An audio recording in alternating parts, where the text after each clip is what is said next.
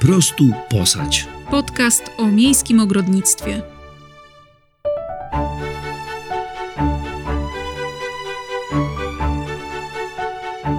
Cześć, jestem Joanna.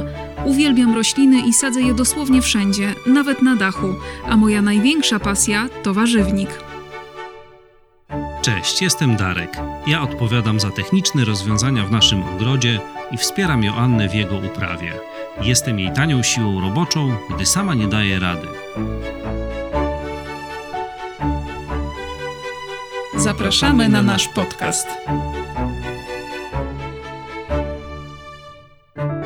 Halo, halo, dzień dobry w kolejnym odcinku naszego podcastu. Dziś pod lupę bierzemy wszystko, co związane z rozsadą. Przejrzymy cały proces od siewu po doświetlanie. Zostańcie z nami, zaczynamy. Sponsorem odcinka jest internetowy sklep ogrodniczy plantet.pl.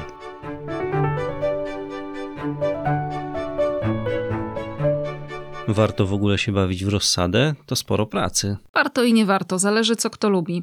Jak ktoś bardzo lubi ogród i trochę już za nim tęskni, ma trochę wolnego czasu, ma ochotę trochę zaszyć się gdzieś tam właśnie między roślinkami, to jak najbardziej zabawa w rozsadę na pewno mu się spodoba. Nie warto, jeśli ktoś jest zabiegany właśnie, nie do końca to czuje, to trzeba mieć na uwadze to, że rozsada potrzebuje jednak sporo naszej uwagi, potrzebuje specjalnych warunków, które bardzo często w domu trudno jest spełnić, szczególnie jeśli się trochę tak nie ma do tego serca. Rozsada, mm, wtedy kiedy zaczynamy ją produkować, ma jeszcze bardzo mało światła. Dni są krótkie, e, stawiamy przy oknach, które jeszcze często po zimie są trochę zakurzone, brudne, dodatkowo jakby osłabiając siłę tego światła, które się przez nie dostaje do środka. I bardzo często zdarza się tak właśnie na rozsadniku, szczególnie kiedy siejemy ciutkę za wcześnie, albo kiedy mamy taki rok, że ta wiosna jest trochę taka pochmurna, że te rozsady, y, które nam już skiełkują, mamy teoretycznie y, drogę do pięknych roślinek, ale one nam się tak właśnie wyciągają do słońca. Te łoduszki są bardzo wiotkie, długie. Zdarza się też tak, że nawet jeśli na początku wszystko idzie dobrze, to potem na przykład słońce za mocno przygrzeje, robi się rozsadzie za gorąco i ona też wtedy potrafi się trochę tak wyciągnąć. Więc jeśli ktoś nie przejmuje się takimi rzeczami i ma wielką ochotę samemu jednak znać tę roślinę od nasionka, od siewu, aż po zbiory, to rozsada na pewno da mu ogromną satysfakcję, ale właśnie trzeba mieć z tyłu głowy, że ona potrzebuje od nas dosyć dużego zaangażowania. A jeśli ktoś trochę się boi, wie, że ma trudne warunki, że ma na przykład tylko jeden parapet, który w miarę jest tam od południowej strony, albo jeśli dużo go nie ma w domu, często wyjeżdża i nie będzie w stanie dopilnować na przykład regularnego podlewania takiej rozsady, no to są inne, łatwiejsze rozwiązania. Można już teraz bardzo dużo rozsady kupić, nawet od dwóch lat mniej więcej, na pewno w zeszłym roku, rozsady były w supermarketach, w takich sklepach, do których jeździmy najczęściej po pieczywo i te podstawowe produkty, to tam właśnie już e, były sprzedawane rozsady.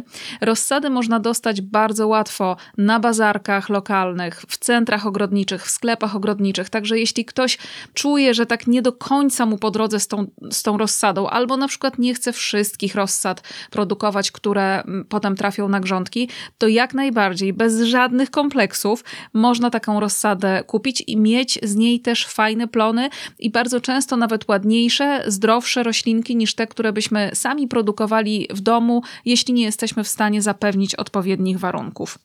Minusem takich zakupów rozsady jest to, że na bazarkach, na rynku ogólnie jest jednak ograniczony wybór odmian, ograniczony do tego, co wymyślą ci sprzedawcy, żeby posiać. Więc jeśli upatrzyliśmy sobie na przykład jakąś specjalną odmianę pomidorów, którą chcielibyśmy uprawiać, to żeby nie ryzykować, jeśli na pewno chcemy ją mieć, to warto na przykład tylko takie pomidorki posiać, a resztę dokupić, te takie standardowe, które byśmy chcieli, resztę dokupić. Pozostałe warzywa na przykład też dokupić. Jeśli lubimy jakąś szczególną paprykę, to ją też możemy posiać, poświęcić się jakby nią się tak dobrze zaopiekować w domu właśnie, uprawiać ją od ziarenka, a resztę rozsady właśnie kupić.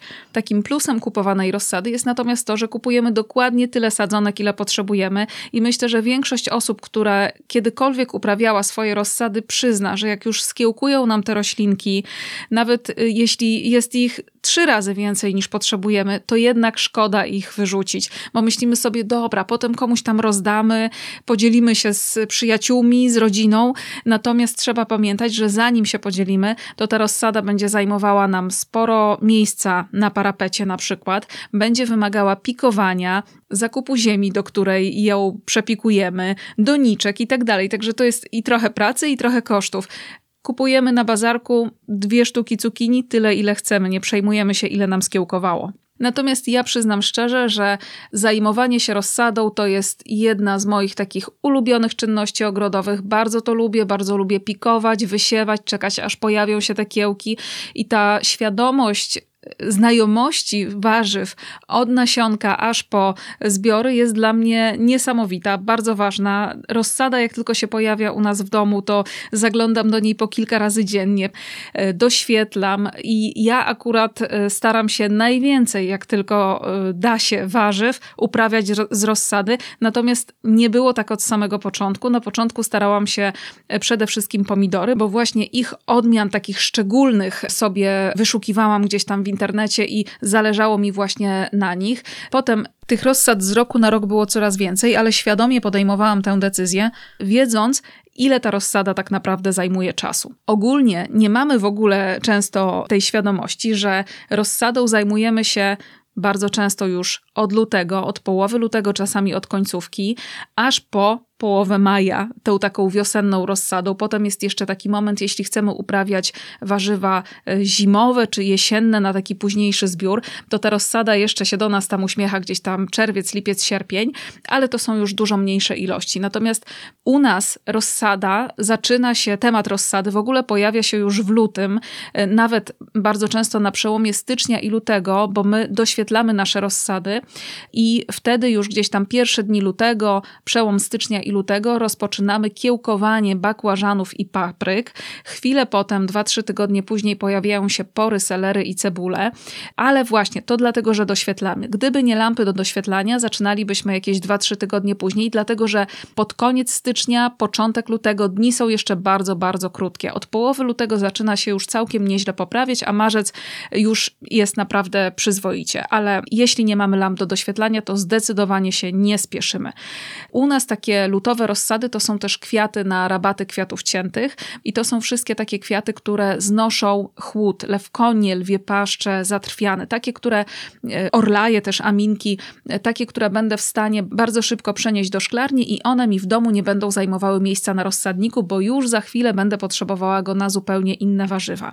W lutym, e, ale to bardziej u mnie w końcówce, wysiewam też sałatę, wysiewam warzywa kapustne, kalarepkę i kapustę wczesną wczesną, można w tym czasie siać też brokuły i kalafiory. Ach, i jeszcze zapomniałabym, kapusta pekińska, pak choi, te takie azjatyckie różne kapusty, to jest też taki fajny moment i to są też takie warzywa, które nieźle znoszą chłód.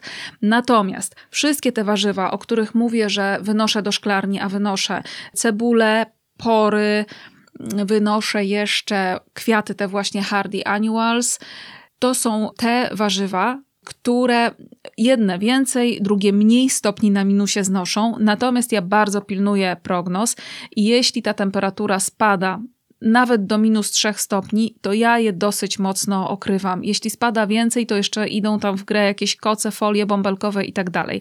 Wynoszę, zanim wyniosę, to przez kilka dni przyzwyczajam je do tej niższej temperatury. W domu miały 18-20 stopni, w szklarni będą miały w nocy kilka stopni, więc staram się, żeby one w ciągu dnia, jak jest trochę chłodniej, do późnego wieczora zostawały w szklarni. Na noc przenoszę je z powrotem do garażu, tam jest kilkanaście stopni, nie, nie 20.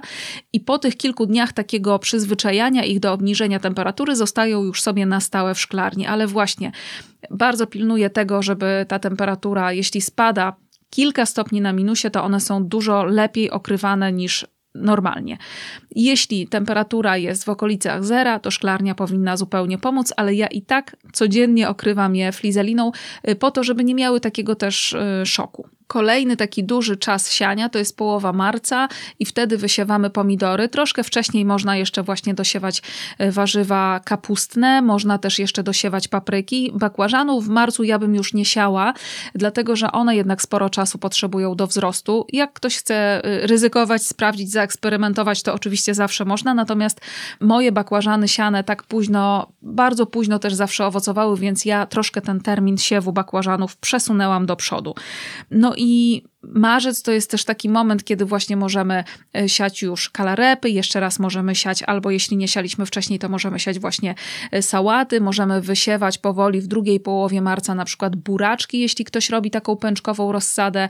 Cały czas można też na początku marca jeszcze dosiewać późne pory, cebulkę, także to już jest taki dosyć intensywny czas wysiewów. Bardzo uczulam na to, żeby nie śpieszyć się z siewem pomidorów. Wiele lat już to testowałam i 15 marca to jest jak dla mnie taki najwcześniejszy moment, kiedy warto to zrobić. Jeśli nie chcemy się bardzo męczyć z rozsadą, trzeba pamiętać, że za dwa miesiące, szczególnie jak e, słońce przyświeci przez okna i będzie już taka fajniejsza wiosna, to te pomidory będą ogromne i lepiej mieć ładne, zdrowe, krępe sadzonki niż wybiegnięte jakieś biedaki chude, które będą potem dużo energii energii traciły na to, żeby się przyzwyczaić do tych nowych warunków po przeniesieniu do gruntu. I potem taki moment kolejnej rozsady to jest kwiecień. Kwiecień, który jest poświęcony takim warzywom ciepłolubnym, takim, które możemy siać i do gruntu, i na rozsadę. I ja zdecydowanie wolę siać tyle warzyw, ile tylko się da na rozsadę, dlatego że ona jest lepiej chroniona na przykład przed ślimakami. Dla ślimaków atak na taką młodziutką, kiełkującą roślinkę jest dużo łatwiejszy niż na podrośniętą, więc u mnie na rozsadę takich ciepłolubnych warzyw idzie kukurydza, wszystkie te dyniowate dynie, cukinie, patisony, arbuzy, melony. W tym roku arbuzy sieję w marcu, troszkę wcześniej, być może będę powtarzała to jeszcze w kwietniu, natomiast robię to dlatego, że arbuzy do tej pory i melony dosyć słabo mi kiełkowały. Jeśli wysiewałam je gdzieś tam na początku kwietnia, to i one nie skiełkowały przez tydzień, dwa, to potem się robiło już trochę późno. Tym razem posieję troszkę wcześniej i zobaczymy, jak to wyjdzie. Taki przełom y, marca, kwietnia, końcówka marca to jest też bardzo dobry moment, żeby siać y, jarmuż, kalarepę, właśnie buraczki ćwikłowe, już o nich wspomniałam, sałatę kolejną taką dosiewkę. No i w połowie kwietnia to jeszcze ogórki, o kukurydzy już chyba mówiliśmy. Ty przygotowujesz rozsadę samodzielnie już od dłuższego czasu, w związku z tym przez ostatnie lata zgromadziliśmy całkiem sporo różnego sprzętu. Co się szczególnie przydaje? Taka podstawa, podstawa, żelazna baza, bez której w ogóle nie ma sensu ruszać, to jest oczywiście ziemia, wiadomo. Coś, do czego tę ziemię wsypiemy i do czego właśnie włożymy nasionka, czyli jakieś pojemniki, doniczki, w których będziemy właśnie uprawiać nasze roślinki. Nasiona oczywiście, bo coś trzeba siać. No i źródło wody. To jest taka podstawa właśnie. Ale są takie sprzęty, dzięki którym z rozsadą idzie nam troszkę bardziej wygodnie może nie zalecam, żeby kupować wszystkiego od razu i nie zabierać się za rozsady, jeśli tego wszystkiego nie będziemy mieli. Natomiast, tak jak mówię, właśnie to są takie ułatwiacze, które oszczędzają czas, pomagają nam pracować przy rozsadzie, dzięki czemu jest przyjemniej i łatwiej. Wracając może jeszcze na moment do ziemi, to nie jest tak, że każda ziemia będzie idealna. Natomiast ja już przez wszystkie lata, kiedy zajmuję się rozsadą, testowałam bardzo różne ziemie. Bywało też tak, że jeśli nie miałam czasu, wracałam z pracy na przykład i potrzebowałam ziemi do siewu, bo wiedziałam, że to jest ten jeden wieczór, kiedy będę w stanie akurat cokolwiek wysiewać, to po prostu kupowałam ziemię w supermarkecie, takim spożywczaku, która oczywiście nie jest taka super. Bardzo często są w niej ziemiurki w ogóle, z którymi potem trzeba długo walczyć, ale generalnie roślinki sobie dadzą w niej radę. Gdybyśmy jednak mieli sytuację idealną, taką jakbyśmy chcieli sobie dla naszej rozsady wymarzyć, to właśnie najlepsza jest taka ziemia dedykowana rozsadzie, taka ziemia, która ma bardzo taką lekką, puszystą strukturę, bardzo łatwo odprowadza też y, wodę, dzięki czemu tym nasionkom i łatwiej się kiełkuje i nie są jakoś tak mocno zamoknięte. Nadmiar wody może się bardzo łatwo wydostać, więc jeśli ktoś chce tak na tip-top tę rozsadę przygotować, to pierwszym takim krokiem powinna być właśnie dobra ziemia do rozsady. Bardzo często dostaję pytanie, jaki producent. No i powiem Wam, że to jest tak, że w jednym roku jeden producent ma fajną ziemię, w drugim roku inny producent. Na pewno te takie duże, znane marki które niestety też są droższe, są większymi pewniakami. Ale tak jak Wam mówię, czasami zdarzało mi się nawet ziemię z supermarketu stosować i też roślinki nam urosną, bo przypomnę to, co bardzo często e, mówię, rośliny chcą rosnąć, potrzebują ziemi i chcą rosnąć. Jeśli damy im tę ziemię, czasami je podlejemy, to one mm, będą jednak mimo wszystko walczyły o to, żeby przeżyć, a nie żeby e, szybko się z tego świata zawinąć. Więc bez jakiegoś większego stresu siejemy i sadzimy. Jeśli tylko możemy sobie na to pozwolić, to siejemy właśnie w dedykowanej rozsadzie ziemi do rozsady i siewu. Druga taka rzecz, która bardzo ułatwia poprawienie nam warunków dla roślin, to jest perlit i vermiculit. Perlit pozwala nam na to, żeby troszkę rozluźnić ziemię, żeby ta wilgoć te stosunki właśnie wilgotnościowe w glebie były troszkę lepsze i on ma postać takich białych granulek, bardzo leciutkich, bardzo fajna sprawa. Vermiculit pozwala nam, szczególnie na powierzchni można przysypać roślinki, dzięki czemu jakieś takie kwestie, jeśli jest tam jakaś pleśń, czy młode roślinki jak kiełkują, to czasami e, zdarza im się troszkę tak właśnie gdzieś tam takie od nadmiaru wilgoci właśnie pojawiają się jakieś takie różnego rodzaju choroby powodujące, że te siewki obumierają. Vermiculit pozwala nam trochę temu przeciwdziałać. E, pojemniki do rozsady, czyli doniczki wszelkiego rodzaju, takie naczynia, pojemniki właśnie, w których będziemy te nasiona wysiewać. Moje takie najulubieńsze na ten pierwszy moment siania to są wielodoniczki, takie, które mają taką mm, jakby podstawkę podzieloną na kilkanaście, czasami to jest kilkadziesiąt komórek, takich jakby połączonych ze sobą malutkich doniczek. Te doniczki fajnie, jeśli mają od razu tak jakby fabrycznie, czyli rozmiarowo dobraną kuwetkę i bardzo lubię, jeśli te doniczki mają też od razu również w odpowiednim rozmiarze szklarenkę, czyli taką pokrywkę przezroczystą, która szczególnie na etapie kiełkowania bardzo się przydaje, bo pozwala po pierwsze podnieść temperaturę, po drugie zachować troszkę więcej wilgoci. Więc to są takie e, sprzęty, które bardzo lubię. Wielu różnych producentów je ma w swojej ofercie. Warto się rozejrzeć. Natomiast jeśli wybieramy tego typu sprzęty, to trzeba wybierać jak najsolidniejsze, jak najmocniejsze, bo będzie nam łatwiej potem taką rozsadę przestawiać. Na przykład, jeśli ten plastik, z którego jest wyprodukowana taka wielodoniczka, albo inny materiał jest bardzo delikatny, przy dotknięciu czy próbie podniesienia on się wygina i tak dalej, no to musimy sobie wyobrazić, jak on się będzie zachowywał, jeśli wsypiemy do niego ziemi, ta ziemia będzie wilgotna i będą w tym jeszcze duże rośliny rośliny, które będziemy chcieli na przykład przestawić, żeby podlać, czy zapewnić im trochę więcej światła. Trzeba wybierać takie sprzęty, które będą jak najbardziej trwałe, po to, żeby też jakby nie kupować, jeśli to jest plastikowe na przykład, to żeby nie kupować tego y, plastiku słabego co roku, takiego samego, tylko inwestować, jeśli już, to w taki, który będzie nam służył latami. No i taki drugi moment, kiedy trzeba pomyśleć o zmianie lokum dla takich naszych małych roślinek, to jest moment, kiedy one zaczynają zaczynają wypuszczać już takie listki właściwe. Ja to robię tak, że rozsadę wysiewam e, do wielodoniczek i różnie. Jeśli to są na przykład papryki pomidory, to staram się do jednej takiej komóreczki wysiewać dwa, trzy nasionka. Jak są te listki właściwe, czyli najpierw to, co wystaje e, nad ziemię, to są liścienie, one są podłużne, serduszkowate, w bardzo różnych kształtach, w zależności od tego, jaki gatunek siejemy, ale jeśli pojawią się kolejne liście, one mają już taki kształt bardziej zbliżony do tego kształtu liści roślin dorosłych, to to jest taki sygnał bardzo łatwo rozpoznawalny, że można taką roślinę pikować. Zdarzało mi się pikować też na etapie samych tych pierwszych listeczków, tych liścieni. Jeśli na przykład przesadzałam dużo różnych rozsad i zostało mi kilka tego typu e, jeszcze nie do końca rozwiniętych roślinek, też je pikowałam i też one spokojnie sobie dadzą radę. Więc tutaj bez stresu. I ja to kolejne pikowanie po tym właśnie, jak pojawiają się liścienie, to jest pikowanie już, każda roślinka trafia do pojedynczej komórki takiej wielodoniczki i kolejne jest wtedy, kiedy już zaczyna być im tam ciasno i wtedy pikuje już do takich oddzielnych doniczek i to jest w zależności od tego, co mam. Mam jeszcze sprzed wielu, wielu lat takie stare kufle na piwo, oczywiście w których zrobiliśmy otworki, żeby woda mogła odpływać. To są doniczki takie po bratkach. Teraz wiosną, jak kupujemy bratki, to one są w takich charakterystycznych małych doniczkach. Ja je co roku zbieram i one mi właśnie służą do rozsady. I to są też na przykład takie kwadratowe też doniczki P9, bardzo popularne. P9 dlatego, że ich ścianki mają 9 cm szerokości. Są takie w sam raz. Mam też takie specjalne, bardzo głębokie donice do pomidorów, ale to jest już na taki ostatni moment.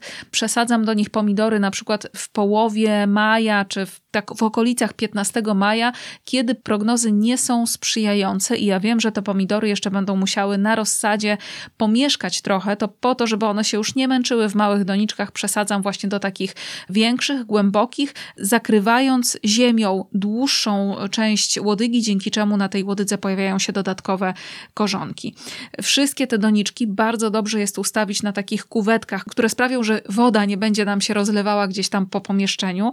Trzeba również wybierać bardzo solidne. Na rynku jest mnóstwo słabych jakościowo, takich wyginających się kuwetek. Absolutnie nawet nie ma sensu próbować tego kupować. E, trzeba kupić takie solidne, które jeśli je podniesiemy, można sobie to wyobrazić przynajmniej, może przetestować. Jeśli je przeniesiemy, to żeby one były w stanie unieść kilkanaście doniczek wypełnionych ziemią, wilgotną i bardzo często też z roślinami. Takie kuwetki służą nam naprawdę przez cały sezon do bardzo różnych celów, więc warto inwestować w w takie, które będą dobre.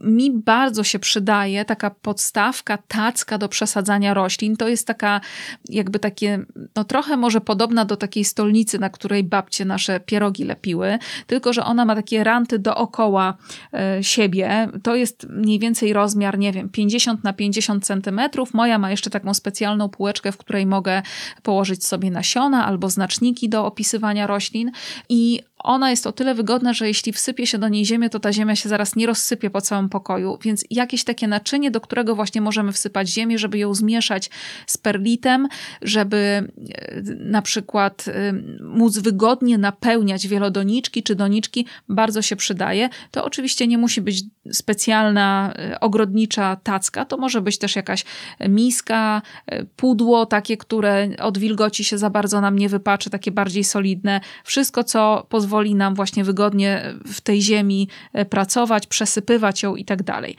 E, znaczniki już wspomniałam w międzyczasie. Znaczniki to jest coś, co ja mam w jakichś hurtowych ilościach, zbieram je gdzie tylko się da i znaczniki służą nam przede wszystkim do tego, żeby oznaczać, jakie rośliny posialiśmy. Wiem, że nam się wydaje na etapie siania, że doskonale to zapamiętamy, ale jak za chwilę zaczniemy przestawiać te e, doniczki, to się okaże, że niekoniecznie. Co więcej, bardzo często, jeśli sieje się różne odmiany, na przykład pomidorów, e, ja sieję 60 odmian pomidorów i każdą z tych odmian oznaczam oddzielnym znacznikiem, po to, żeby na pewno mi się nie pomyliła. Potem, jak te pomidory pikuję, to każdy z pomidorów dostaje również oddzielny znacznik, żebym wiedziała, co to za odmiana, żeby jej nie pomylić. Bardzo fajnym sprzętem jest też taka mała łopatka, jakaś szpatułka. Ja mam właśnie akurat coś w kształcie takiej łopatki, ale to może być też łyżeczka, to może być jakiś widelec, taki, który pozwoli nam podważyć młodą roślinkę, dosypać ziemi do doniczki. Coś takiego poręcznego, wygodnego, o nie za dużej powierzchni, co pozwoli nam właśnie w takich warunkach, kiedy często jest mało miejsca, wygodnie pracować. Coś czym będziemy podlewać, czyli konewka i spryskiwacz. Spryskiwacz przydaje się szczególnie na pierwszym etapie tego siewu, dlatego że ja nim zwilżam powierzchnię ziemi, kładę wtedy nasionko, e, potem jeszcze raz zwilżam, żeby ono się tak przykleiło do tej ziemi, przysypuję ziemią, bardzo często jeszcze raz zwilżam, po to, żeby nie lać od razu dużo wody, żeby ta ziemia nie była taka ociekająca. Ale jak tylko pojawiają się listki, w ogóle odkładam na bok spryskiwacz i go nie używam, dlatego że zdecydowanie lepiej nie lać po liściach rozsady, bo to niestety stymuluje różnego rodzaju choroby. Nie kojarzę szczerze mówiąc żadnej takiej rozsady, która by to lubiła. Natomiast mnóstwo, które by tego nie lubiły, a pomidory są takim wybitnym przykładem, który nie lubi, jak mu się leje po liściach. I takie lanie wodą po liściach, czy spryskiwanie liści rozsady, jeśli jest ona doświetlana, albo jeśli przez okno akurat świeci słońce, może doprowadzić niestety do poparzeń, więc bardzo na to uczulam. Ja zawsze na rozsadniku mam żółte tablice lepowe, które wyłapują mi wszelkie szkodniki, które się pojawiają. Na rozsadzie szczególnie ziemiórki, to są takie małe muszki. Czasami e, wydaje nam się, że to są muszki owocówki. One są takie charakterystyczne, bardziej czarne niż te owocówki. Latają tuż nad ziemią, składają jaja w ziemi i są dosyć mocno uciążliwe. Żółte tablice lepowe pozwalają je wyłapywać, troszkę chociaż kontrolować tę ich populację, która jest niestety trudna do wytępienia e, wtedy, kiedy w domu mamy dużo małych doniczek z wilgotną ziemią. No i uczulałabym jeszcze na to, żebyśmy pamiętali o takim dobrym miejscu dla rozsady. To znaczy, żeby to nie było miejsce przypadkowe. To musi być miejsce, które jest bardzo jasne, słoneczne, ale w którym nie jest też za gorąco. I w poprzednim odcinku, zdaje się, mówiliśmy o tym, że różne rozsady potrzebują różnych warunków. Papryki, bakłażany, pomidory to jest 20 stopni, to jest taka dobra dla nich temperatura. Wiele innych rozsad kapustne na przykład potrzebują jednak troszkę więcej chłodu, więc myślę, że mało kto z nas ma takie warunki w domu, żeby tę temperaturę y, sobie dostosowywać i te rozsady dzielić, ale no, trzeba jednak zwracać na to uwagę, żeby nie przegrzewać też rozsady, nie za bardzo nie schłodzić i nie przegrzewać. A skoro o grzaniu mowa, to takim gadżetem już, gadżetem jest mata grzewcza. Mata grzewcza, która świetnie przyspiesza kiełkowanie. Ona ma takie czujniki specjalne, ustawiamy sobie temperaturę. Wiemy, że na przykład bakłażany lubią kiełkować, nie wiem, w 22 czy 3 stopniach, wtedy szybko pojawiają się kiełki. Ustawiamy taką temperaturę i faktycznie ona działa świetnie.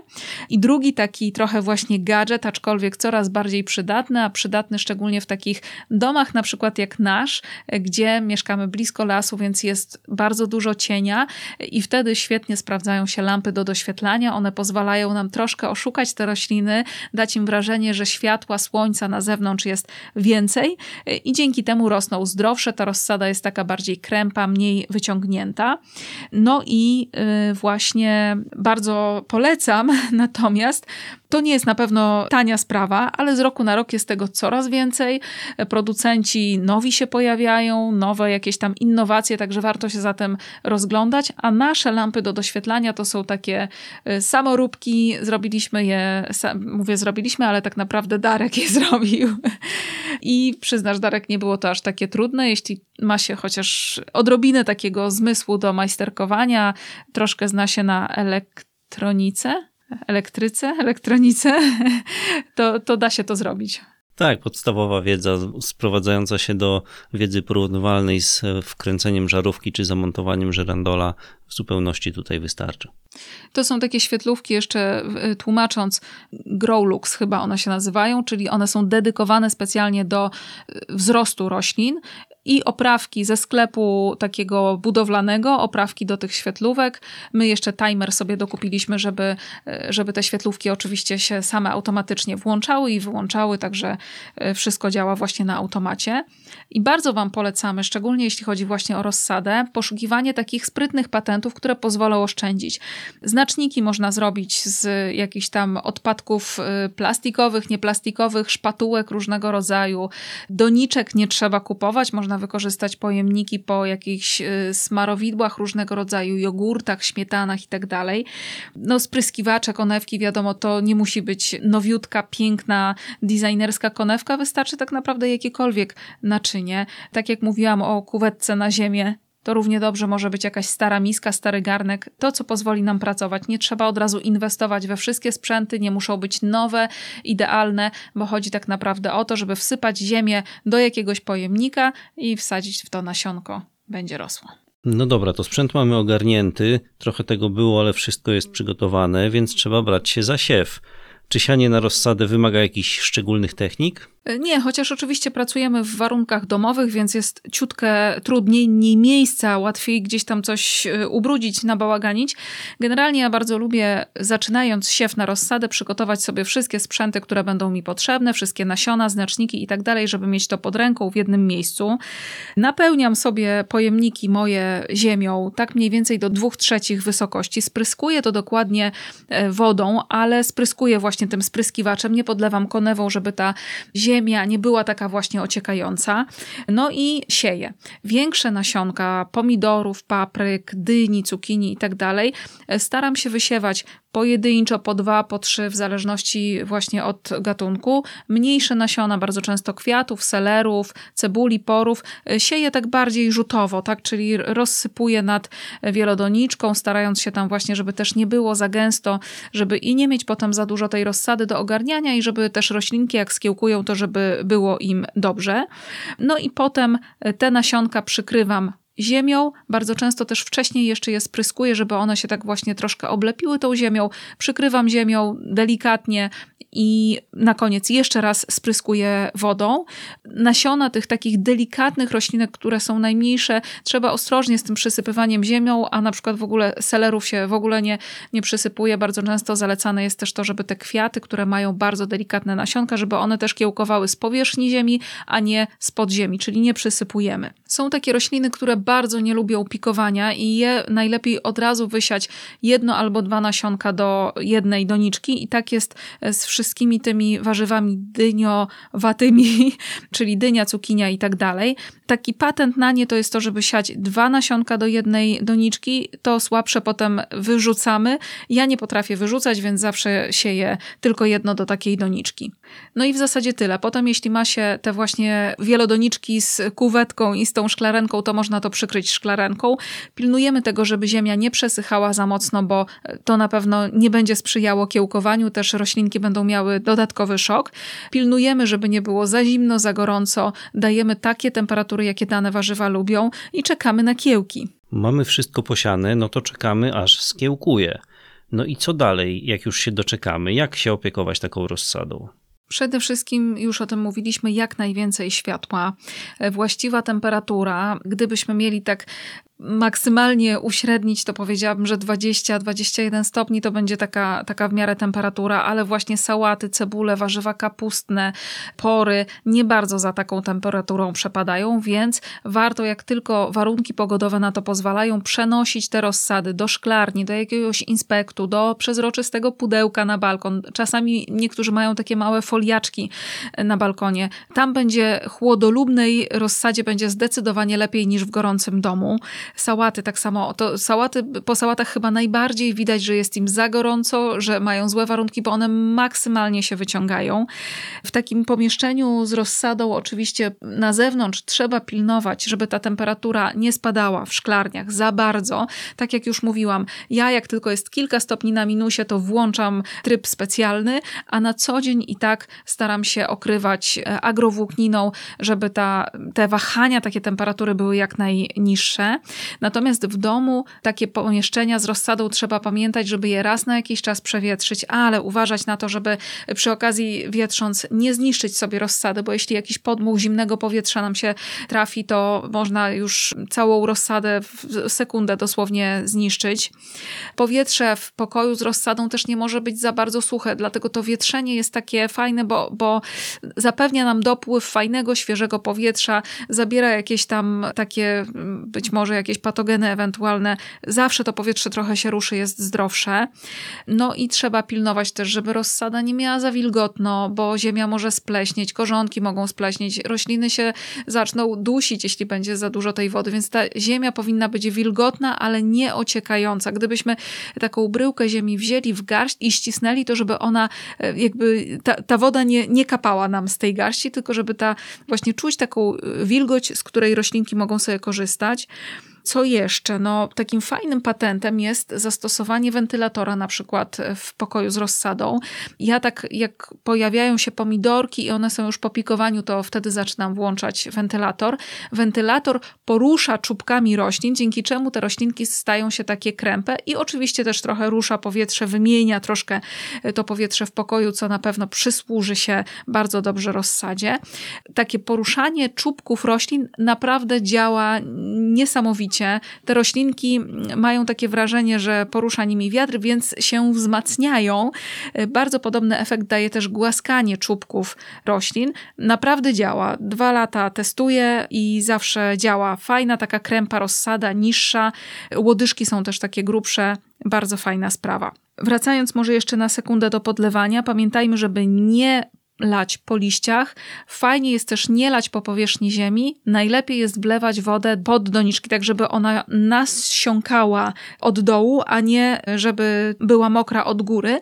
I tutaj te kuwetki, o których wcześniej wspominałam, bardzo fajnie się sprawdzają, czyli wlewamy wodę do kuwetki, wstawiamy doniczki, a być może te doniczki już tam stoją, to tylko wlewamy wodę do kuwetki i mamy podlewanie załatwione. Ale, ale nadmiar wody odlewamy. Ona nie może stać, e, bo to e, też nie będzie dobre. No a jak te skiełkowane rośliny już trochę urosną, to ty zdaje się przesadzasz je po kilka razy. Tak, to się nazywa pikowanie, czyli przesadzamy rośliny do większych pojemników, dajemy im więcej ziemi, świeżej ziemi, dlatego to pikowanie jest w sumie ważne, choć sporo osób nie za bardzo za tym przepada.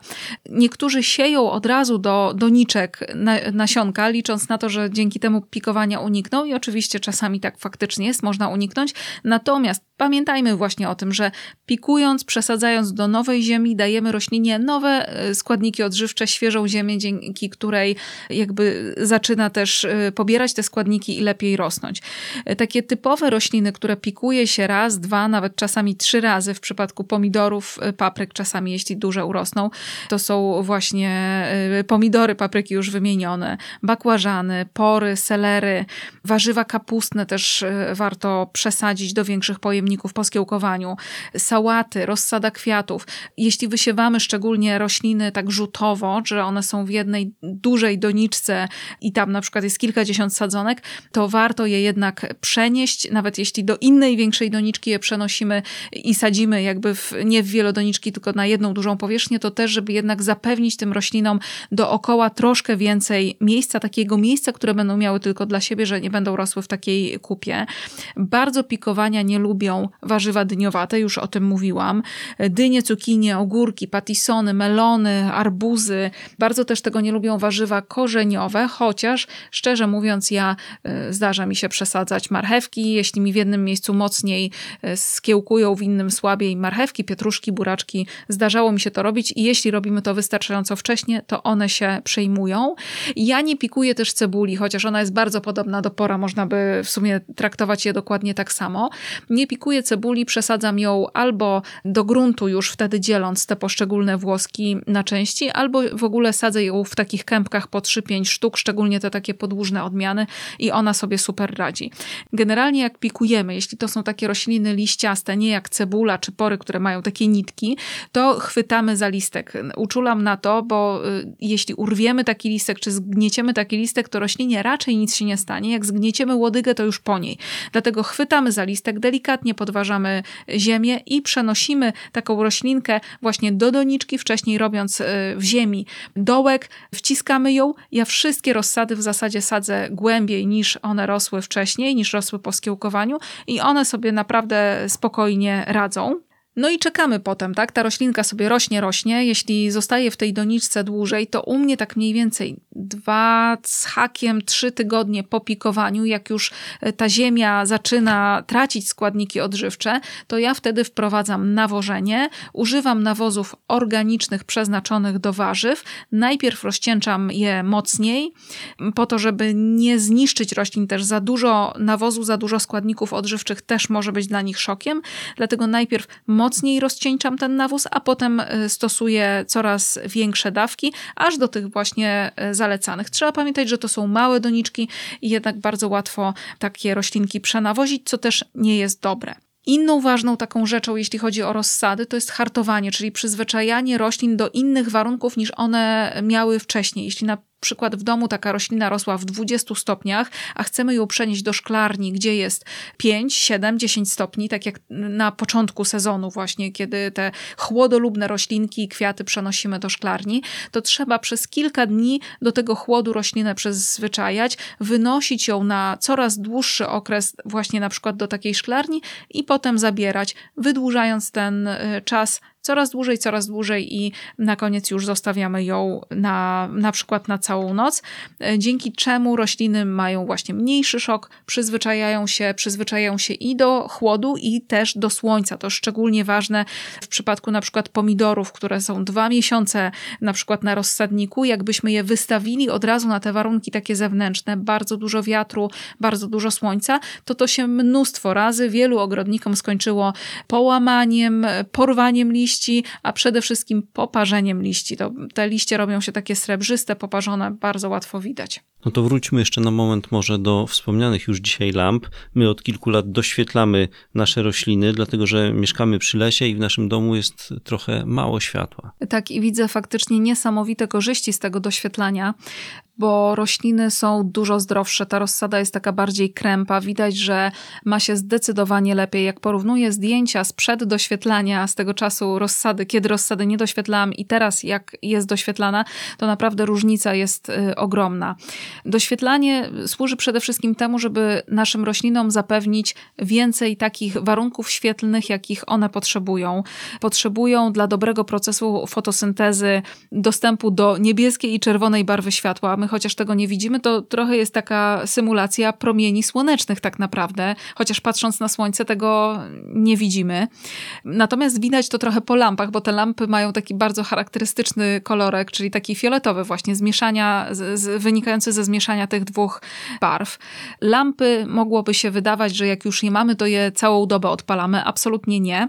Rośliny doświetlamy kilka, kilkanaście godzin dziennie, ale pamiętamy o tym, żeby zapewnić tym roślinom taki nocny spoczynek. U nas najczęściej to doświetlanie to jest 8-10 godzin dziennie. To dlatego, że okno w miejscu, gdzie jest rozsada, mamy dwa okna. Jedno jest od wschodu, drugie jest od południa. I z rana y, światła w tym pokoju jest bardzo dużo, więc tak naprawdę zaczynamy doświetlanie o 10, o 12, zależy właśnie, która lampa w którym miejscu. I to doświetlanie zajmuje nam y, do 20 najczęściej. Oczywiście, jak dzień się wydłuża jest więcej światła też z rana, to można ten czas przesuwać, ale generalnie mniej więcej u nas do 20 jest y, doświetlanie. No i oczywiście te lampy w nocy, tak jak mówiłam, są wyłączone. Warto rozejrzeć się za tym co roku tak naprawdę, co jest na rynku, bo nawet jeśli rok wcześniej sprawdzaliśmy i te rozwiązania były drogie, niefajne, nie energooszczędne, to to się zmienia, bardzo dynamicznie się zmienia. Kilka lat temu w zasadzie nie było żadnego wyboru